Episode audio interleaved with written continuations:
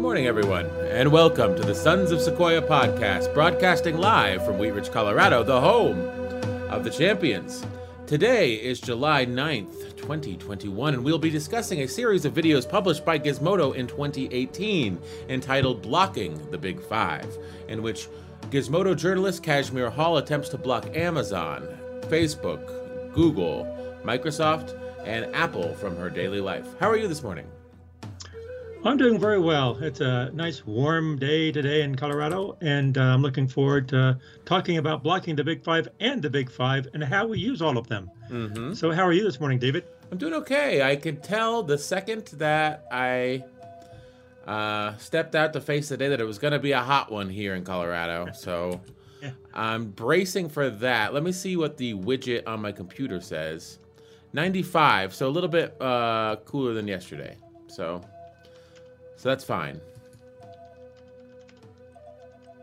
Uh, but yeah, um, it's, it's, one of those times to hunker down and just sort of try to get a lot of work done uh, while we can. That's right. That's right. So, how are you? Yeah, I'm doing fine. Yep. It's going to be a good day. And um, yeah, and actually, uh, pretty much every single day we have, we engage one, probably more of the big five. Yes. Uh, Amazon, Amazon, Microsoft, uh, Facebook. I mean, they're they're everywhere, mm-hmm. and so it's really part of our lives now. Yeah. And um, and uh, yeah, my day to day and your day, and actually, we're doing it right now with this podcast. Mm-hmm. We're using their their uh, capabilities that they offer to society. Yeah, and uh, so I actually pulled up an article. We won't be going into the article today because I haven't shared it with you, but and we'll link to the series of Gizmodo videos. But this is the technical guy, Dhruv Mehrotra. He's the one that built the VPN that blocked the URLs. Yeah, maybe we should actually talk about what that means uh, before. Yeah. Okay, so uh, it's fascinating to me. She starts using this stuff, and and it's easy to say. I remember when I said, "Yeah," so she stopped using, you know, each of these, and you said, "I could do that easily, no problem." And I said, "Well, you know, I thought, well, you run a Windows computer. Are you going to change your operating systems?" Like, yeah, I'll learn Linux. Like, you'll learn Linux in one day and start using it for work. Uh, you run an iPhone. Oh, I just won't use my phone for a week, and it's like that's not really an option. That's not an option for most people, you know? So it's easy to say, but um, this sort of exposed also other services that are offered by these companies that you may not know about. That's right. I didn't know about it because mm-hmm. when I say they say, "Oh, okay, well, you know, I don't have a Facebook account, I don't use Instagram, uh, and uh, so I sometimes I leave my phone and I just don't even take it with me, mm-hmm. and uh, so yeah, I can go back to the way I lived when I was a kid. Yeah. Uh, but then I began to realize, one began to realize, no, that's we don't live that way anymore. Mm-hmm. Uh, we engage with technology throughout our day, even when we don't know it. Yes. So, I mean, I think there's two I could do without, and I think there's one you could do without. Probably you could do without Facebook, and I could do without Facebook and Apple because I don't use an iPhone. So, I think that it's reasonable to say you could block I could block those from my life with minimal. The other three, there's no way. There's absolutely no way I could do that. Um, so that was fascinating. Shall we go through video by video? I mean, we don't have to watch them, but we can talk about them. Sure. And yeah. they're available on gizmodo.com. I can leave a link to this page right here. It's gizmodo.com slash tech slash goodbye big five. So she they are. she started with Amazon, and she she wrote a article too. Kashmir Hill wrote an article as well. Um, but she started with Amazon, and that one seems like it's the most difficult. Amazon made three hundred thousand requests to ping. Her devices made three hundred thousand pings to Amazon, which was the most by far. Which was surprising to me because I felt like Google would be the most by far, but the reason why is because they took into account Amazon Web Services. That's right. And so and they offer that to other plat- that platform for other other services. So she couldn't watch Netflix or Amazon Prime Video. She couldn't order stuff. And the funny thing is, she did order something from eBay, and Amazon shipped it to her. So during her week where she wasn't supposed to use Amazon, she ended up getting a package shipped to her from Amazon. And I think it's no small coincidence that when she tried to use eBay, probably the item that she wanted was able to offer two day or three day shipping because it was fulfilled by Amazon. I'm sure that if she wanted a similar item from a different seller on eBay, it would have the shipping would have cost more and taken 10 days or 15 days. So it was Amazon's efficiency that caused her to accidentally order that item. Mm-hmm. Um, now, Amazon Web Services, we can just take a look real quick. Uh, I'll just type in companies powered by AWS. But she went with this guy to uh, to monitor how many pings she has. Mm-hmm. And uh, you know, we have we really didn't mention that. And so she would connect with him and say, okay, well, this is how many pings you've had through all those different servers right there, or, or the different uh, services.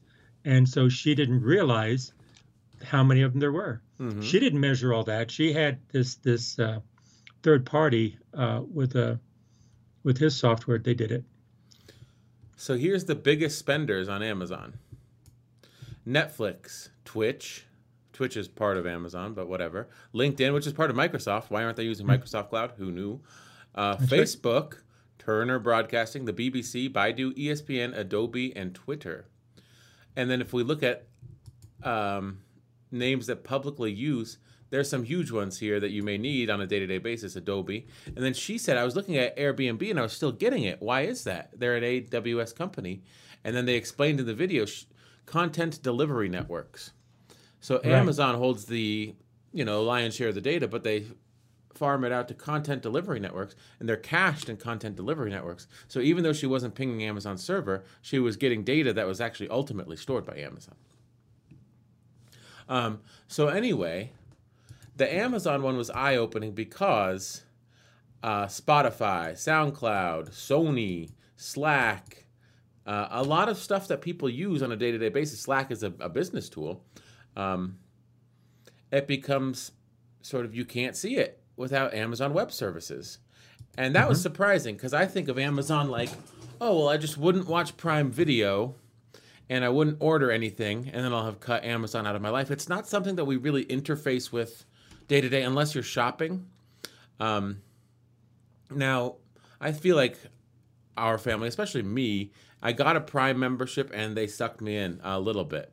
So I I use Prime Video. I watch video on Prime Video, and because I had an existing Prime membership, and I run a lot of my uh, digital life through Gmail accounts. So Google sort of knows what I do with my email. And Google, of course, knows what we do with our YouTube channel and my other YouTube channel. And I figured they shouldn't also be in charge of the platform where I consume information or I consume entertainment.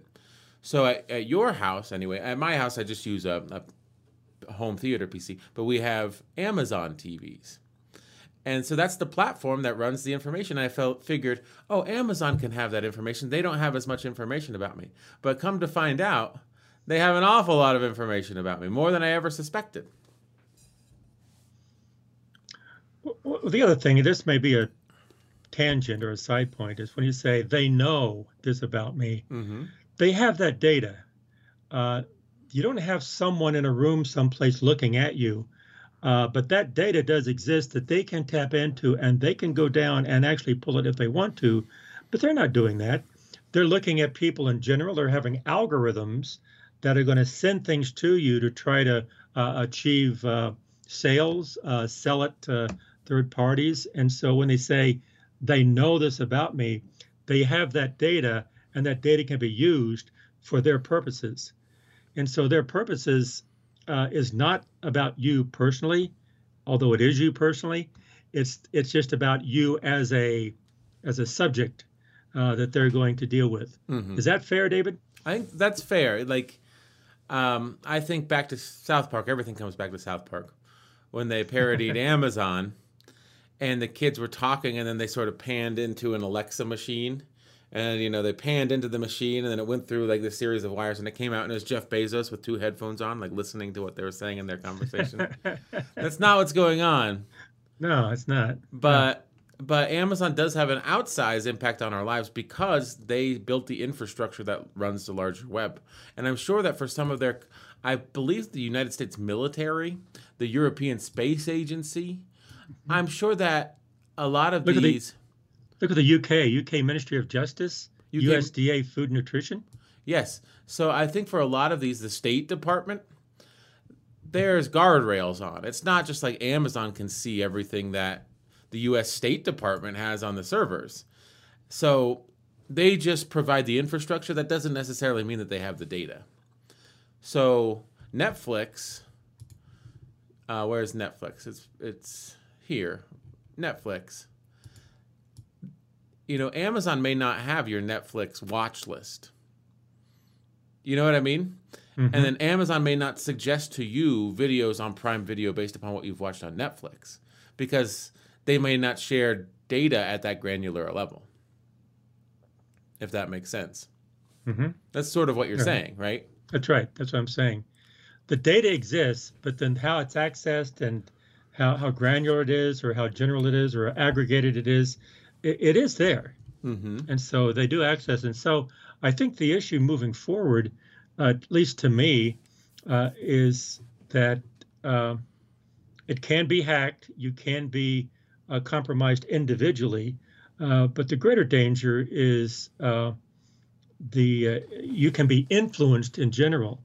And so the thing of it is, is all these different services that we're looking at is that we're tied into all of them, and it changes a mindset on how we live. That these things are necessary uh, because we use them mm-hmm. on a day-to-day basis. And so when we when we change how we use things and how we live, that becomes our lifestyle, which is not the same as 50 years ago. Then that lifestyle changes society.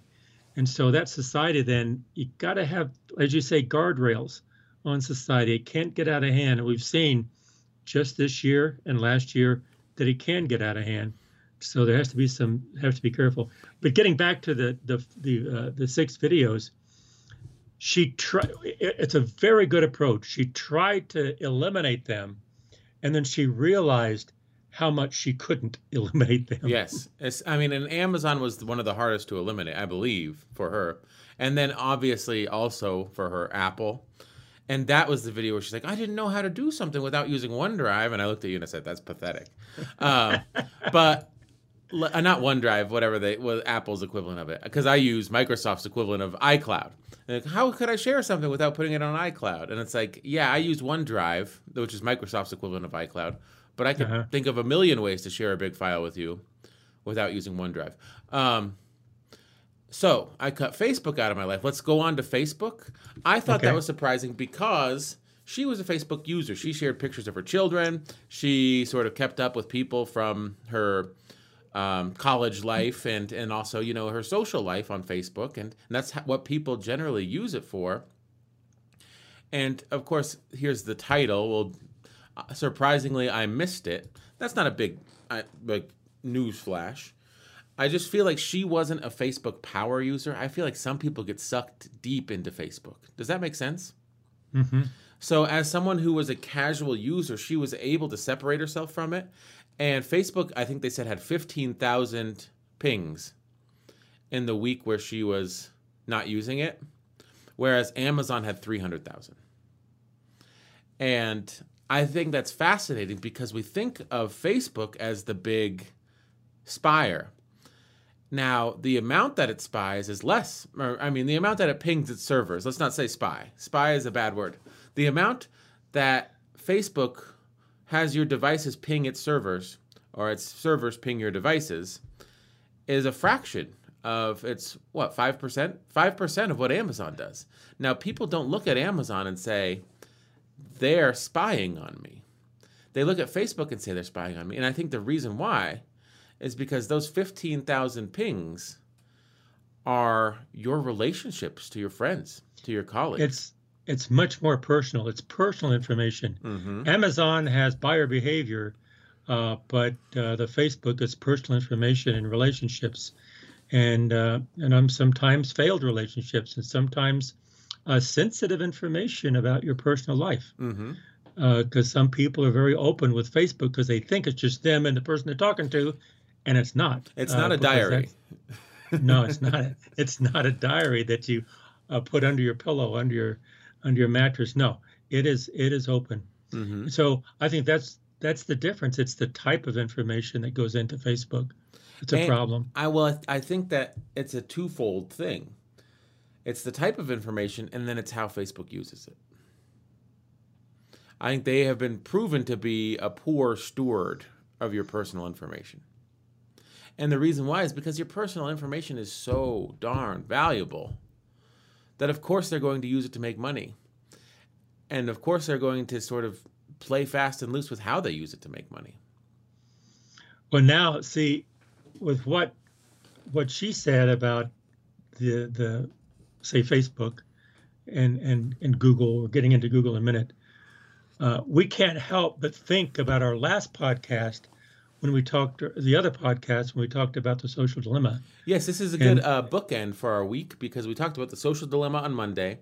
We talked right. about looking at your data as a bartering system on Wednesday, mm-hmm. and now we're sort of looking about uh, someone that sort of tried to determine the extent to which these big five tech companies track you. That's right and it is a good it is a good book into this week. Mm-hmm. Uh, the week of July. This is a very good three types of things that that uh, we did in our podcast, but I think everyone should begin looking at these things and analyzing them and fold them into the discussion. I think a lot more people should be talking about these different dimensions and and different viewpoints because we can't help but think about back with the social dilemma. A lot of those people in that uh, uh, documentary were saying that the whole reason that their algorithms exist is for a purpose, and that purpose is not necessarily for the benefit of the user, it's for the benefit of the company that has the data. Mm-hmm. So, I mean, Facebook, I think that by virtue of not being a heavy Facebook user, I, I, I have an account and I should have deleted it years ago, but it's still live. It's still up there.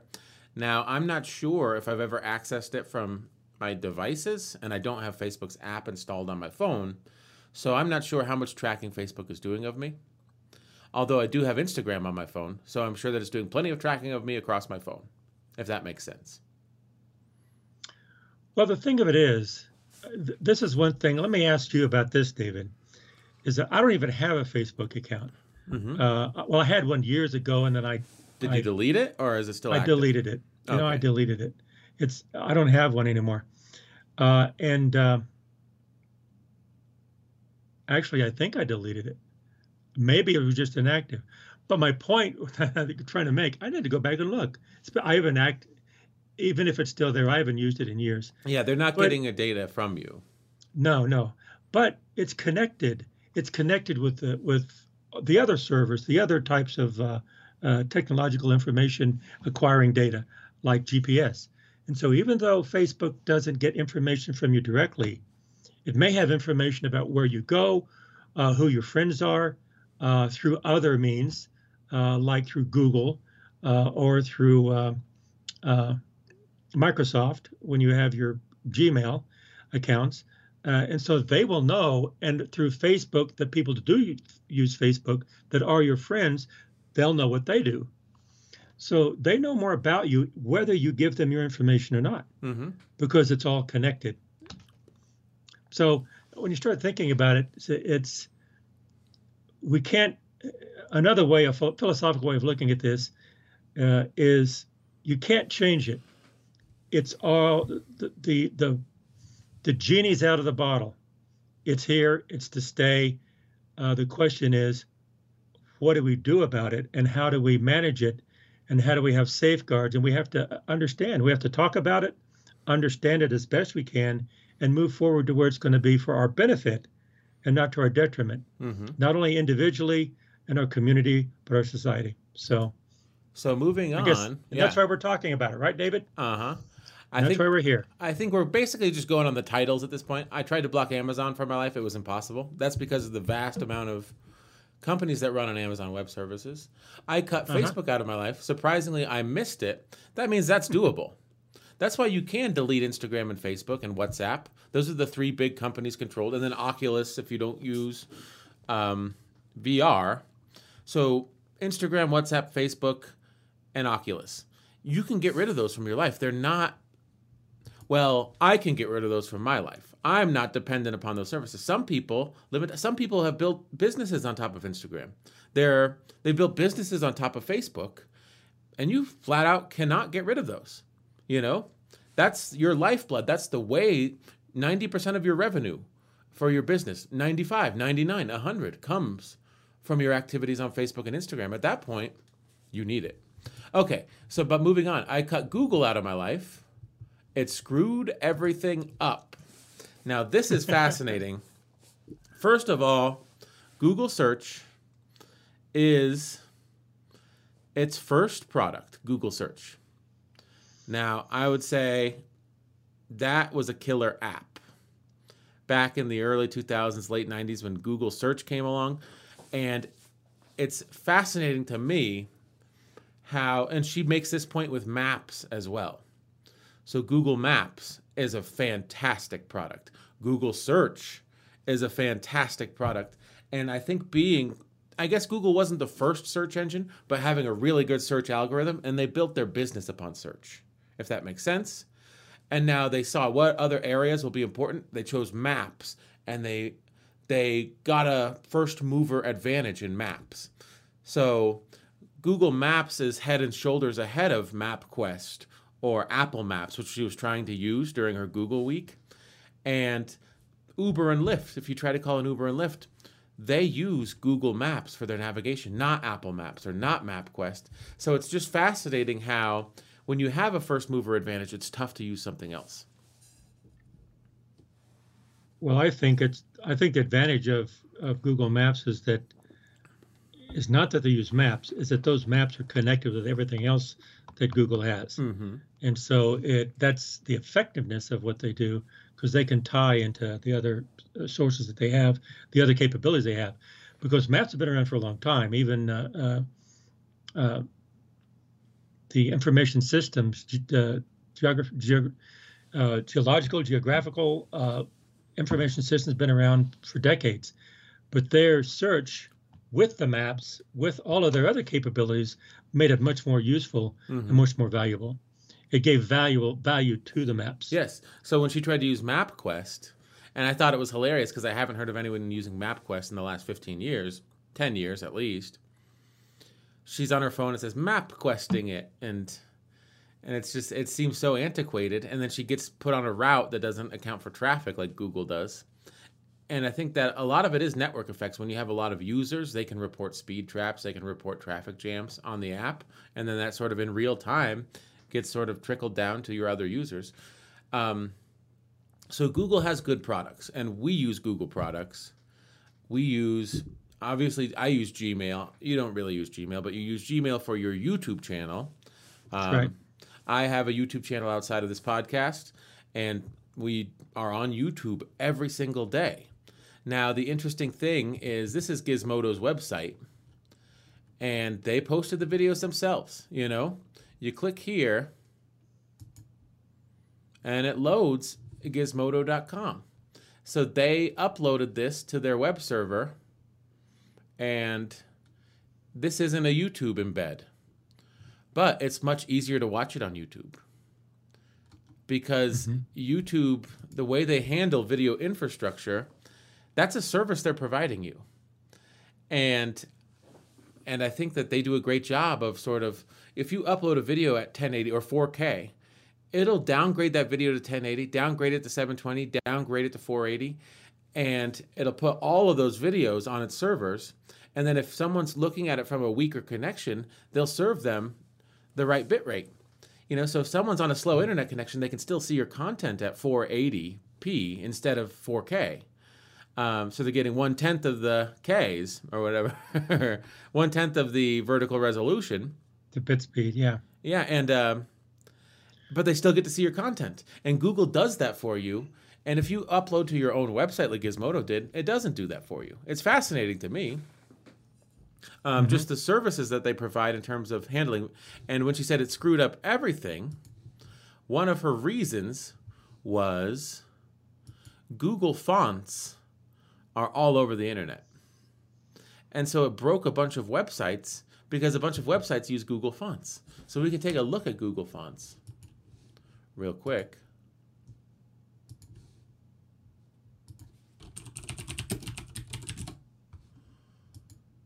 And it seems like a simple thing, but I think that Google knew that having reliable fonts that were served that didn't break um, would be a good way to get their footprint across a lot of websites.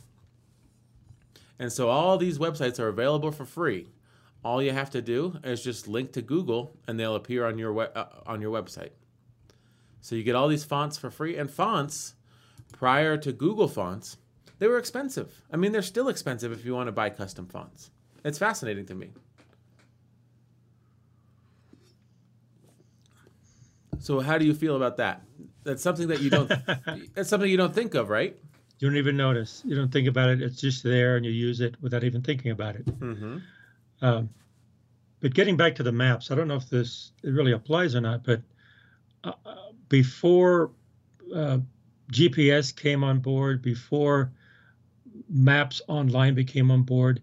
Uh, they did maps uh, on computers back in the 60s and 70s, uh, but but in order to do them, they had to be so slow and so elementary that people could could actually use them. And so the, the code that we used was so so elementary back then that we had to parse it out. You would ask for something and you were told it exists while you're building it behind. And then after a few seconds, which would be eternity, finally they can start bringing up the visual part of the map. So it was extremely slow. As the computers advanced, they say, okay, we can do it faster, but we have to do more information. So the information began to grow, and then the services began to grow. And that's what I was saying, because we we did that years ago, uh, back in the 70s and 80s. But what is what you see today is just remarkable. Mm-hmm. Uh, it is not just push a button; it's there. There are so many things that go on in parallel at the same time, and they access so many databases and so much information and capabilities that it's it's almost mind-boggling. Just for a a Google map to come up, and there it is. Mm-hmm. and the ability to move things around, go in, go out do the real world. You know, you can go from a map to the real world. Mm-hmm. You know, and actually see the the actual uh, geology or geography. It's just it's remarkable that, that that's right there. And it's available so quick. Yeah. And so first you have the capabilities, then you have the content, then you have the speed, uh, then you have the query, and all those are just they've been around, but it just keeps getting faster and faster and broader and broader. And so we're so used to that mm-hmm. that uh, it's part of our lives now. We can't get rid of it. Yeah, I mean, I, you said maps have been around a long time. Well, so has information. It's not like you know, information has existed before yeah. Google. Databases yep. and search, searching, search algorithms have existed mm-hmm. before Google. I'm just saying that the combination of internet with maps or internet with search, Google has really done a great job with those two things. They have, they have. Um, so, but so Google. But, uh, uh, what I was saying, though, David, it's not like you push a button, it's there. Mm-hmm. It, that doesn't happen. When you push a button as you're typing, they begin parsing that out, and they have algorithms to say, here's the quickest way to get it there, and here's how to interpret what you're asking. So there's a lot of things going on in the background. It's not just a button, a button, and there it is. Mm-hmm. It used to be that way, and it was really hard to use because a lot of people don't know what they're asking. Mm-hmm. So I think uh, Google figure out what they're asking. Yeah, with Google, it's search, it's maps, but for this lady, Kashmir Hill, she uses Google Docs too. So her entire office suite is run off of Google. Um, right. And she uses Gmail, which is huge. So she had to switch to Proton Mail. And then it's like, how do you migrate your docs without using Google? You don't really. I mean, so you don't really have access to your documents because they're stored on your Google Cloud. They're not really stored on your computer locally. And it's fascinating how it all works. How, oh, don't worry, you don't need access to your files. They're available whenever you log into your Google account. It's like, what if I don't want to use my Google account? It's like, well, then you don't get your files. It's like, so are they really my files at that point? That's a good question to ask. Um, but that leads us to the next one, which I would have a hard time with Google as well. Also, big caveat, big caveat. Um, Google is also Android, so half of the cell phone, smartphone market. There's just two two options. There's Android and there's iOS. So Android is owned by Google, iOS is owned by Apple. So if you want to use a smartphone, you can't really get the big five out of your life. So that's another big one, and she had to struggle with that when she went into week five. But let's go to week four first, where she cut Microsoft out of her life. She thought that would be easy because she uses Google Docs. She uses a iPad and an iMac and an iPhone. She's Team Apple. Now, I think that the fascinating thing is, um, so I do video editing, obviously, uh, and I know for a fact that there are some times when I'll receive videos in a project that are in a codec that is owned by Apple. And so her thing was let's block the external IP addresses and then we're free of the tech giants. But the thing is, I'm sure that on her iMac, there is Microsoft code running. And and on, on my Windows workstation, there's Apple code running. I think that it's difficult to avoid. There's such huge companies that there's native code running on your workstation from these other companies. And so she said, I don't use it, but what was crazy is I rented a car and the navigation system was powered by Microsoft. So I couldn't use the navigation system. And when I would go to buy a coffee at the coffee shop, their point of sale was Microsoft. And so it sort of begs the question like are you really getting rid of Microsoft if, you know, someone else is using Microsoft to serve you? You're not, really, right? That's right. Yeah, you have a good memory. I, I, I forgot she said all those things, but mm-hmm. she did. And it it was very revealing, very revealing which revealed that uh, also demonstrated that these, like Microsoft or any of these companies, are so large that they're everywhere. Mm-hmm. They're not they're not just in one place. They're everywhere. Mm-hmm. And wherever you wherever you engage any type anything outside yourself, you're going to be engaging not just one of these services, but a multiple fingers of all the services. Yes, and um, so we go back to the things. This was 300,000 Amazon, 15,000 from Facebook. Google was over 100,000. Microsoft was about 15,000, which is mm-hmm. surprising. Um, but then her conclusion with Microsoft was, I don't use it, so it was very relatively easy. But Microsoft is a B2B type company. So a lot right. of how Microsoft affects your life affects it on the service that one business is providing to another, that wouldn't happen, and then that wouldn't trickle down to you if Microsoft didn't exist. That's right. So you're part of that transaction. You're just you don't. Uh, Microsoft isn't consumer facing in that transaction.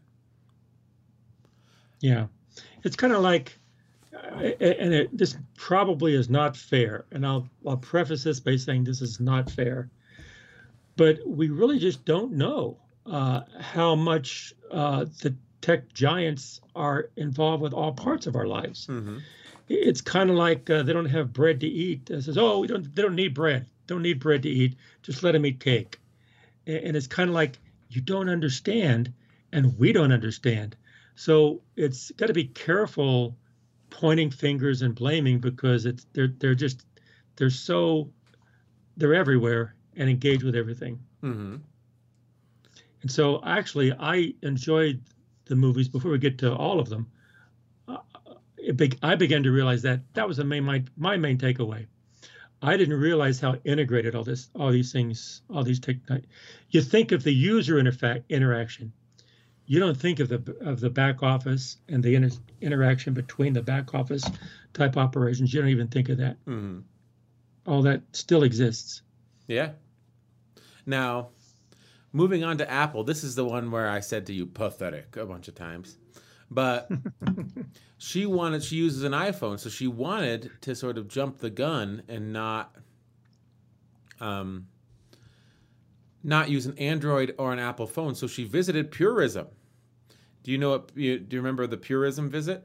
I remember that. That was very interesting, yeah. So this is back in 2018 before they had the Librem 5. The Librem 5 is a purely Linux based phone. But let's just go to Purism, shall we? Because there's an issue here. Purism. Beautiful, secure, privacy respecting devices. Librem 5. Now shipping a security and privacy focused phone with a secure supply chain. The Librem 5 retains the software security and privacy features of the Librem 5 while adding transparent, secure supply chain within manufacturing. Now, she didn't use this because this wasn't out yet. So let me order now, okay? I'm on the website for those listening via audio. The Librem 5 is a $2,000 phone. And if you order it, oh, oh, oh. Let's add to cart.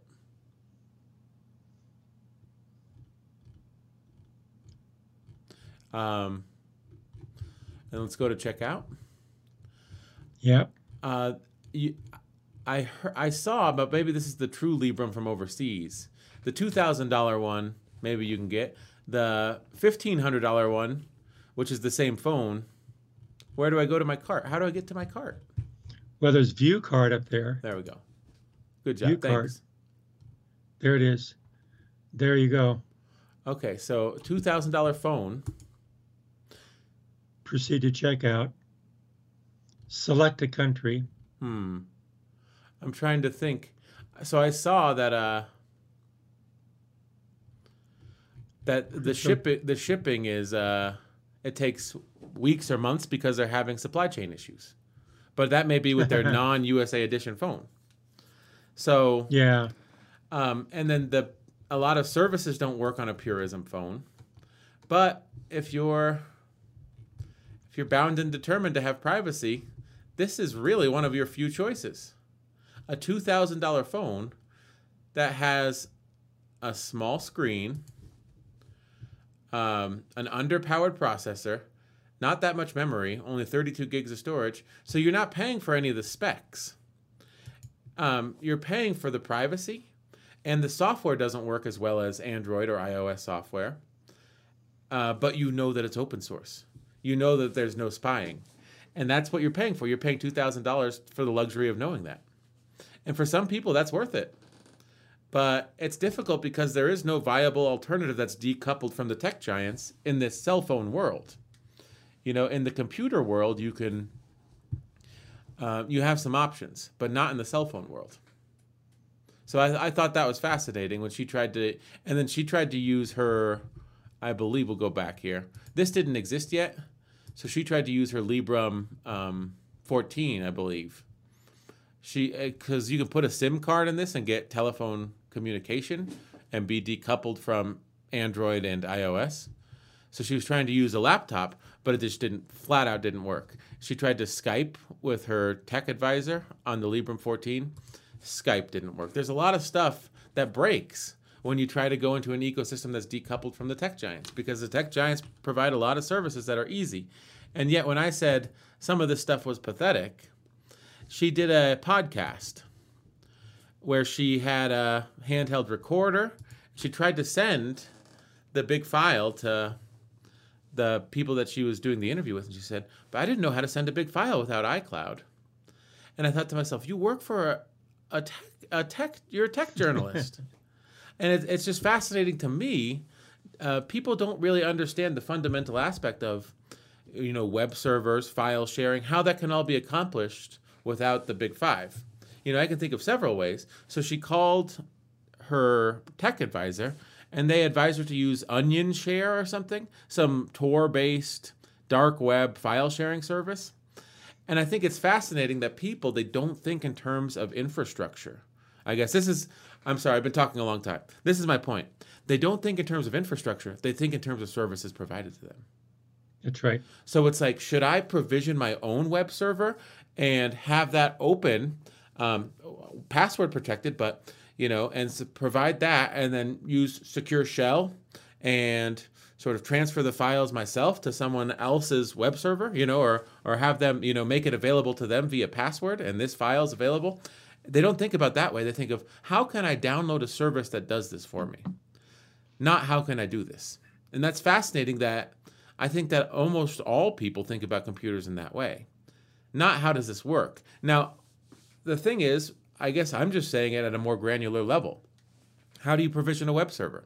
How do you put servers on there that allow for file secure file transfer protocol? How do you transfer files without the need for any of these? Well, you're still using stuff that's been built on the backs of a lot of people's hard work.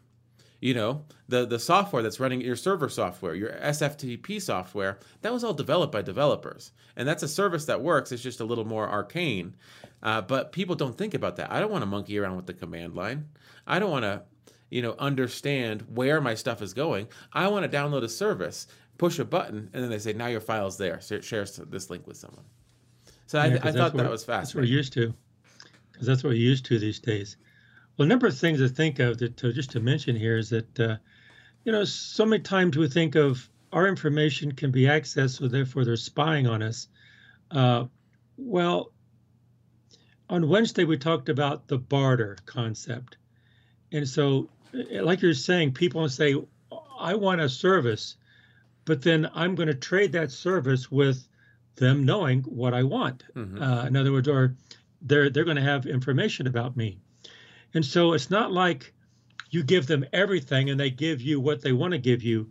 Uh, maybe on Wednesday we start thinking about the barter concept a little bit better, a little bit more detail.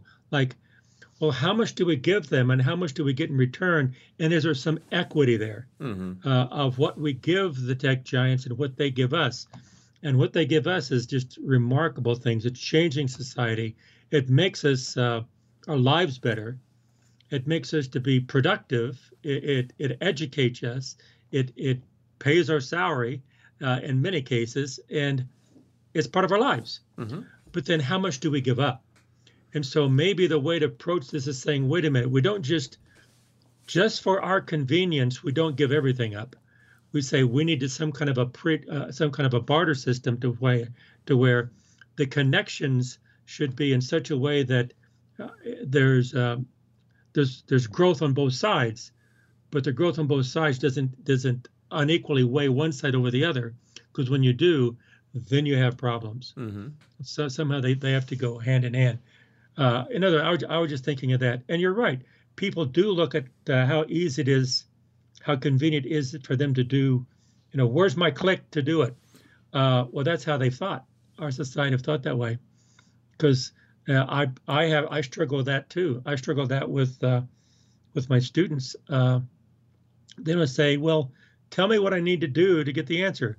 I say, "Well, you have to think to get the answer. Mm-hmm. Figure it out." They go, I, "I don't want to think. I want to say, put this here. That's my answer."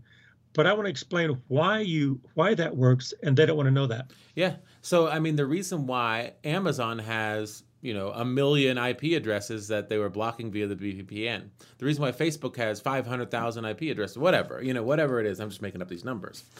Um, is because computers run on servers, and these big five have millions of servers, and the question is, well, if I'm not going to use Gmail, do I use Proton Mail? You know, or I, I need a service oh, if I'm not going to use iCloud, do I use Onion Share? I need a service. But people don't think, what are they doing? They have a computer in the sky, and that's provisioned with services. What if I had my own computer in the sky provisioned with services? What if I knew how those services worked? What if I understood that I can upload to that server and there's a file there, and then I can point people to that file and they could find it on the same server via the IP address of my server instead of the IP address of Microsoft or Google or Amazon server? And people don't think that way. They think I need an icon on my phone that I tap and it does this one thing.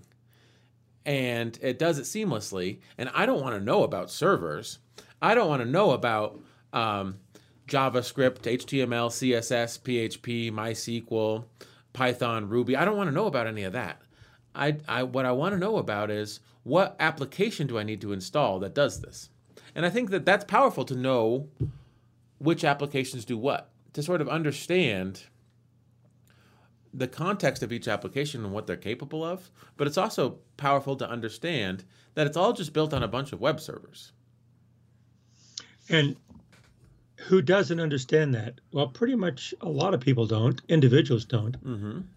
But the people that don't understand that and don't take time to develop their own are like like different industries, uh, critical industries, different types of municipalities uh, that don't have the ability or the, their funds or the resources. Uh, governments, uh, the governments are tied into the private sector, Mm-hmm. where the private sector is becoming more powerful than the governments. Uh, they don't do it. The military, uh, do they use the AWS? Do they use things that are compromised?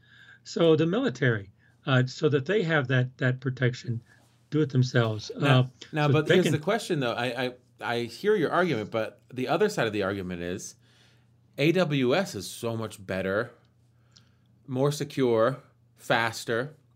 That paying ten million, uh, paying five hundred million dollars for the military to use AWS for non, you know, top secret stuff for just for that, the equivalent cost would be five billion. It would be ten x for the military to build it out themselves because Amazon it's it's a specialized service that they provide.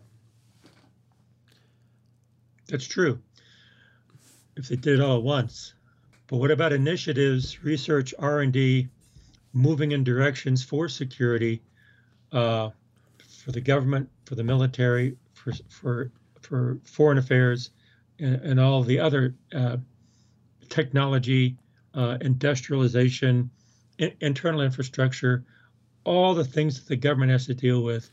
Uh, and anyway, I mean, yeah. What about all that other stuff? And it's like, okay, well, to, we're paying Amazon five hundred million dollars to reach their level of security because they are focused on this stuff. It would be five hundred billion dollars, but is it worth it, or do we just trust them? And at, the end of the day, it's it's a numbers game. It's like, so oh, it's more secure if we do it ourselves. It's just a thousand times more expensive. Should we do it ourselves? And they'll say no, it's not worth it. Um, it's it's fascinating to me because these services work. They're great. And like I said, if you understand programming, if you understand how an Apache server works and how MySQL and PHP and, and all this stuff works, you still have to do a ton of work to equal the functionality of a service that you just click a button on your phone. Oh, I'll just drag this to here and now I can share it with my friends. As opposed to, I have to do 20 hours of work provisioning a server. And you probably have to pay for web hosting for that server. Whereas the other service that you were using that works a lot better, that's a lot faster, is free. So, is the price that you pay with your personal data, if we look at bartering, like, is it worth it to you? I think to a lot of people, yes, it's worth it. To barter your personal information for the ease of access to those services. Because any uh, other services that you would need would cost money and they might be cost prohibitive. And to develop those services yourself, it might be impossible. Or what you're getting is a fraction of the functionality for a thousand times the work. Again, is it worth it to you to Mhm. spend that much money, amount time, time and effort uh, to develop it? Uh, there again, another way, another view though. To develop it the way they've developed it, yeah, it's going to be billions of dollars, Mm-hmm. but you don't need it exactly the way they they're doing it. What Yeah. they're doing is for for everybody. You need it from very specific purposes. So you can have focused type of applications, focused type of infrastructure for very specific, and also uh, for criteria and uh, that have to be met uh, in a very specific uh, operation. Uh, well, I And so I know yeah, that you can use it to these others, but uh, again, you there there is risks, and we've seen the risk. We've seen uh, how people have gotten hacked and people have been undermined, uh, even in the government. Well, I know that uh, at your house, one time I was messing around with one of your old computers and I installed a Linux on it. And then I made it a secure share file server that I could access Uh-huh. from my house, a secure shell file, file server. And I made it encrypted with uh, an encryption key. And then I put it online. I opened a port in your router, I put it online. And I accessed it and I looked at the log files, and there were thousands of access attempts um, in the 36 hours it was online. Now, no one broke through because it was encrypted, but it's like, I remember that. I remember that. and I said, you know what? It's not worth it to me to screw up and have all of your files compromised because I'm not a date data security administrator. Like I knew enough not to get it hacked in 36 hours, but there might be something that I'm overlooking and all of a sudden people have access to all of your data. So I took the server offline and I closed the port in your router. So, you know, but it's it's scary. It's scary out there and you sort of trust that these IT professionals know more than you do. But then you look at like an IT the re- most recent hack, that was an IT security firm that got hacked and all the That's companies right. got compromised. And it's like you had one job. You know, we paid you to make sure this doesn't happen, and then you were the one that got compromised, and that's why we're compromised. you know what goes through my mind is like driving a car.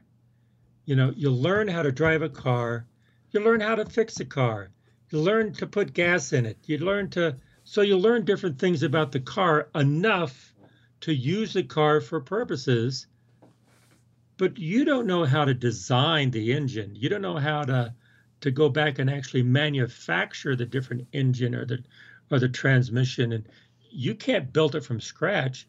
Like there's a junk of there's a whole pile of metal. Okay make a car. You can't do that. Mm-hmm.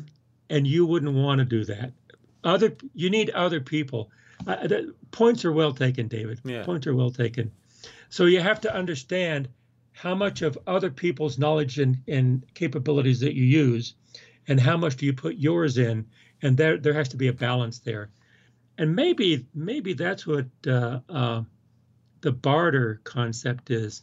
How much do we use, and how much do we put to it, in order to have something that's valuable? I, I really don't know. It, it's food for thought. Again, uh, we need each other, but um, everybody has something to contribute. Mm-hmm. We need to listen to everybody and try to understand what people are saying to to move forward. Yes, and I I I just um just one more note before we move on. This cutting out Apple she was so dependent on Apple services, but the thing is that people that use Apple services, they can do amazing things. I know YouTubers. They don't know anything but Final Cut Pro and their iPhone and they're making incredible stuff and they're they're doing they're using uh, whatever the thing is called. I don't know what the Apple services are called, but they're filming stuff on their iPhone and then they're sharing it. AirDrop is what it's called to their iMac and or their Mac i MacBook, and then they're using the Apple editing program. And this stuff is insane. It's amazing, and they're doing it all within that ecosystem. If you took them out of that ecosystem, they wouldn't know where to begin. But it sort of streamlines their creativity and they sort of think, oh, there's an app for that, there's an app for that, there's an app for that, and they don't need to know about how anything works. That's not what they're trying to. They're not trying to achieve knowledge on how it works. They're just trying to use these services. And what Apple has done is streamline the services so that they're super easy. And so if you step outside, that's what she said, stepping outside the walled garden of Apple has been a nightmare because a lot of times services that don't exist where everything is streamlined and everything has the same design language and everything, all the apps sort of function the same, even though they're working at cross purposes. That's like all in the Apple ecosystem. You're using 50 apps designed by 50 different developers that have 50 different um, design languages, 50 different sort of where is the setting? It's in a different place on every single app. On the Apple apps, they're always the same. So I don't really blame her. It's just fascinating to me that someone that's a author for a tech journal could sort of have a tech literacy level that's dependent upon one company. Um, but but to close out, cutting the big five out, that seems nearly impossible. You know, all five because the final week she cuts out all five at the same time. Doesn't that seem more or less impossible? Well, yes, in one sense. Uh, another way to look at it that is if you do cut all five out, if you actually figure out how to do it and technically, literally cut all five out, your life would be miserable. Mm-hmm. It wouldn't be the same life. It be, wouldn't be the same lifestyle. You wouldn't talk to people. You couldn't, maybe you couldn't do so many things that are yeah. necessary to live. I mean, you could get on a landline, a rotary landline. I don't know if rotary still exists, but so a touch tone landline and call someone. Well, you know that they're using an Android or iOS phone to talk to you. right. So are you really cutting it out of your life? Because they're using it to everyone else is using it. And I think at the end, the guy that was a digital vegan or whatever he called himself, and I thought it was hilarious. He had a, a ThinkPad X220, which is the like if you're not using a hipster computer, like a hipster Linux computer like the Librem, um, you're using a ThinkPad X220. Um, they're old and they they go for a lot because people love them. Let me find. Okay, there's the X220. That's the one that has the fingerboard. Then there's one that doesn't even have the mouse. But they are one of the last ones that you could um, have a completely open source BIOS on. So, I mean, this is a 10 year old computer, I believe. Oh, it's not for sale. But they're going for 300 bucks. That's a lot. Because they're the ultimate uh, open source computer. You can have an open source BIOS on it. Then you can run an open source and you could decouple yourself from all those services. So people love the ThinkPad X220. So they're talking to this digital vegan and he says, I don't think it's about you making the choice to not use the services. I think that any change will come if a lot of people choose not to use the services. Now, I personally choose not to use the services, and I know that I'm not leading someone to being tracked or targeted when they interact with me. And what I thought was interesting is that she was talking to this guy. He works for the ACLU, I believe. And the video feed kept cutting in and out because they weren't using a big tech company servers with reliability and redundancy and um, you know scale. It's it's just fascinating to me. You can do this stuff on your own, but you truly are on your own when you do it. Yeah. Yeah. So, what have we learned? And I suppose that the tech is here to stay, and learn how to live with it, and uh, uh, learn how to use it, and you use use it to make your life better, not to like your not to make your life worse. Mm-hmm. And uh, don't let it control you. You control it to make your life better. Mm-hmm. And don't don't lose your values. And maybe. I think I think in some respect that was Kashmir Hill's sort of conclusion. The lady that was the the journalist on this. Mm-hmm. Um, she said, you know, when I had the Nokia phone, she brought like a brick old school phone that was not a smartphone. It was a dumb phone because she couldn't ha- really have a smartphone um, and be decoupled from these corporations. So she said, when I was using the Nokia phone, I would wake up, I would sleep with my phone next to me, and the alarm would go off, and I would grab it and start scrolling before I got out of bed. It's like that was dangerous behavior.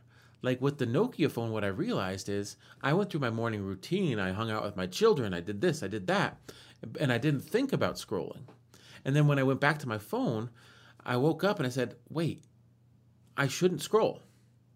It was just taking a week or two to not have the smartphone by your head when you sleep and pick it up and start scrolling immediately. You sort of realize that was a dangerous behavior. And I think it's easy to get sort of sucked into these behaviors that are not productive or they're destructive and not realize it until you decouple yourself from some of these behaviors. So, I, I mean, I think that that was a real lesson of this video series. That was a very good lesson. And it's like when you see some some negative something negative in, in technology or something negative in behavior and you don't throw everything out. You just try to control for that negative behavior. Mm-hmm. You don't let that happen. And you say, I'm not going to let it happen. I'm going to modify things and use it and pull the good out. There's a lot of good, a lot of positive things in technology, and they can be used for bad. But that's been true of everything. Uh, and so you have to start thinking about using, uh, try to mitigate the, the bad the risk and the bad, and you just use them for the good. Yeah. So I think we should we can wrap up on that note, right? Mm-hmm. Um, that there, it's not going away; it's here to stay for sure. Mm-hmm. I and I think that my assessment that her digital literacy level outside of the Apple ecosystem is just sort of me being a hater, because I don't use Apple products. But I'm sure that if I were outside of the Android and Microsoft ecosystem and I had to function totally on Linux, I would have a hard time as well. So it's not about how digitally literate you are. I think that you're totally dependent on a lot of these big five, and there's really nothing you can do except for sort of realize that you're using these services and sort of try to be in control of your own life and use them on your own terms. Because at the end of the day, you're only in control of yourself. So that's my advice anyway. That's my Sunday soapbox, my Friday soapbox. And that's all I have to say. What do you have to say to wrap up? I have the music playing. Well, actually, what we say here at Sons of Sequoia podcast is the same with what they're talking about technology. Is just keep on talking, but listen more than you talk and try to understand what other people are saying. So we'll catch you guys on Monday. Sons of Sequoia podcast is available wherever you get your podcasts Google, Apple, Amazon podcasts, as well as Stitcher and some of the others, and, and on YouTube, which is also owned by Google. So we're using the tech giants to get our name out there, so we should stop bashing them so much, right? And all those can be used for good. Yes. Use them for good. Yes. So we'd like to thank you for tuning in. We'll be back on Monday and have a great weekend, everyone. Goodbye. Bye.